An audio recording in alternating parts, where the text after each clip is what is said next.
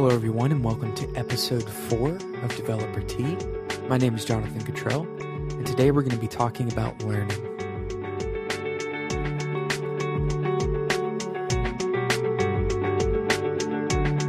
Today is the first time that we're going to be talking about learning on Developer Tea.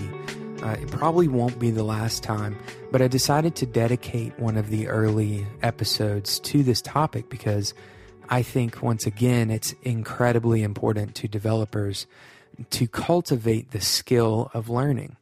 Now, you may not view learning as a skill, but uh, learning is an integral part of what you do as a developer every single day. And the reason it's so important is because what we do every day changes so often. And we have to be able to learn the new techniques. We have to be able to learn uh, new ways of doing things um, because everything about what we do changes so much. I'll give you an easy example to show you how different uh, being a developer is from some other jobs. If you are a blacksmith, the training you receive on day one is going to be pretty much applicable throughout your entire career. Now, if you are a web developer, the training that you receive on day one probably won't be applicable in even two or three years from now. Now, obviously, there are some exceptions to this rule, like, for instance, learning how computers work and learning the history of computers and how to keep your code dry and some of the fundamental elements of being a computer engineer.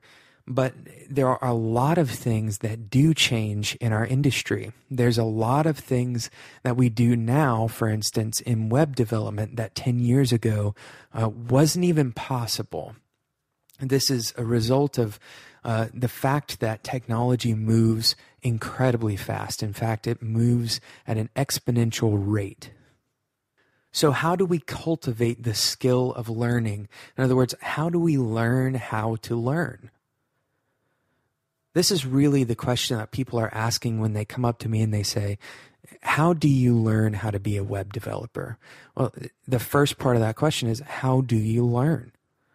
And today I'd like to talk about uh, a technique for you to begin down the road of becoming a better learner.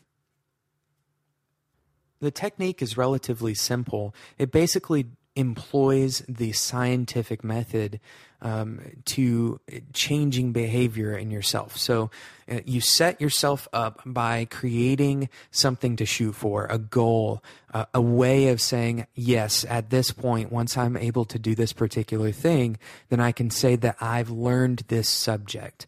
So if you're learning, for instance, how to write uh, a Rails application, then you might would set out to create a particular Rails application that acts as your uh, your proposition, your final uh, end point. The next part of this is to actually go about learning. So choose a method of learning, whether that's reading or uh, maybe it's watching someone else do something in person, or uh, maybe it's just simply sitting down at a computer and Googling and then going back and uh, writing code. Do something to learn and measure the effect of whatever that particular process is. So it might be that you measure how much of your application gets built uh, based on a particular learning uh, experience that you have. It may be that you uh, find some sort of objective test to measure yourself by. Uh, whatever it is, find a way to measure your learning experience and then compare and move back to step one, start over, and use a different learning method. What you'll find is you're going to develop um, a, a particular affinity to a learning style or another. It may be that you learn best by uh, first reading something and then turning around and trying to implement something uh, that you read. Or it may be that you learn best by trying to implement it and then reading about it and then trying to re-implement it. Uh, there are so many different ways to learn, um, and you need to take the time to explore the different ways of learning.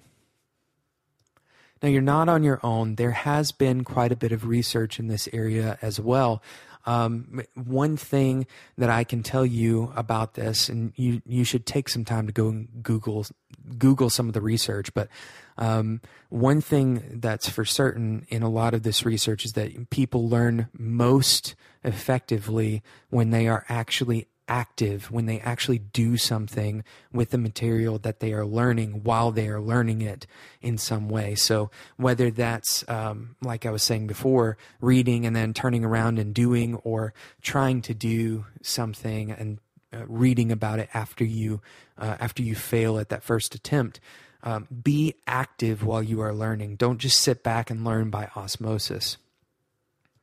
Now, remember that you're a human being and learning is not a science. There are some scientific things around learning that will help you become a better learner, but ultimately are you, you are a human being. And so different methods of learning and different ways of measuring your learning, not all of them are going to be absolutely accurate. And it may be that something that you learned uh, three different methods ago is is finally becoming clear uh, in your most recent method, and that's skewing your results.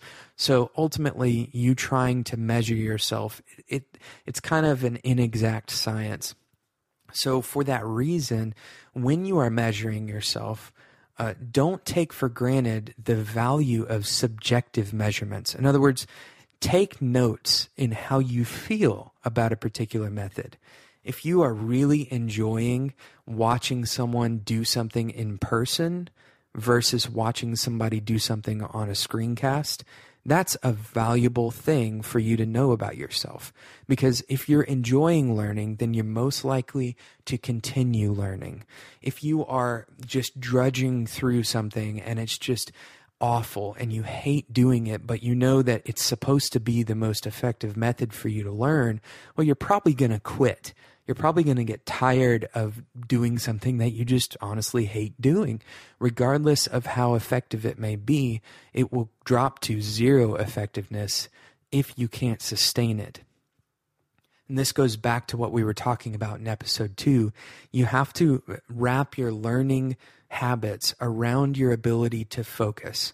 And if you can't focus on something, then regardless of how effective that method is supposed to be, it's going to be completely useless to you if you are unable to focus, because it's just miserable to you. So just to recap what we've talked about today, learning is incredibly important, especially to people who are working with computers, people who are working in the development community. Because learning is so important, we should take it upon ourselves to become better learners. There's a myriad of ways to become a better learner. One way that I propose is to employ a sort of scientific method. Set a goal, build, measure, and repeat. If you can learn to do these things and continue to do them, you're going to become a constantly self-bettering developer. You're going to be able to learn about how you learn and learn to employ those new methods of learning constantly. Finally, don't forget that you're a human being, not a machine. It doesn't matter how much measuring you do, sometimes scientific methods will fail on you, because subjective things really do matter. So if you are not enjoying a particular method of learning, even though it might be scientifically the most effective method of learning, it's going to affect you negatively when you try to do that thing over and over, because you're not going to be able to focus if you're not enjoying yourself. That's all we have time for today, and this is in no way a complete understanding of learning. So in future episodes, we're definitely going to continue this conversation.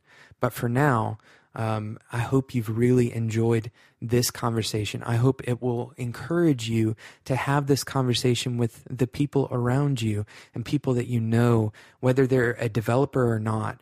Um, I, I just really hope that you can have conversations around this podcast that provide value to your life and make your life better and make you a better human being.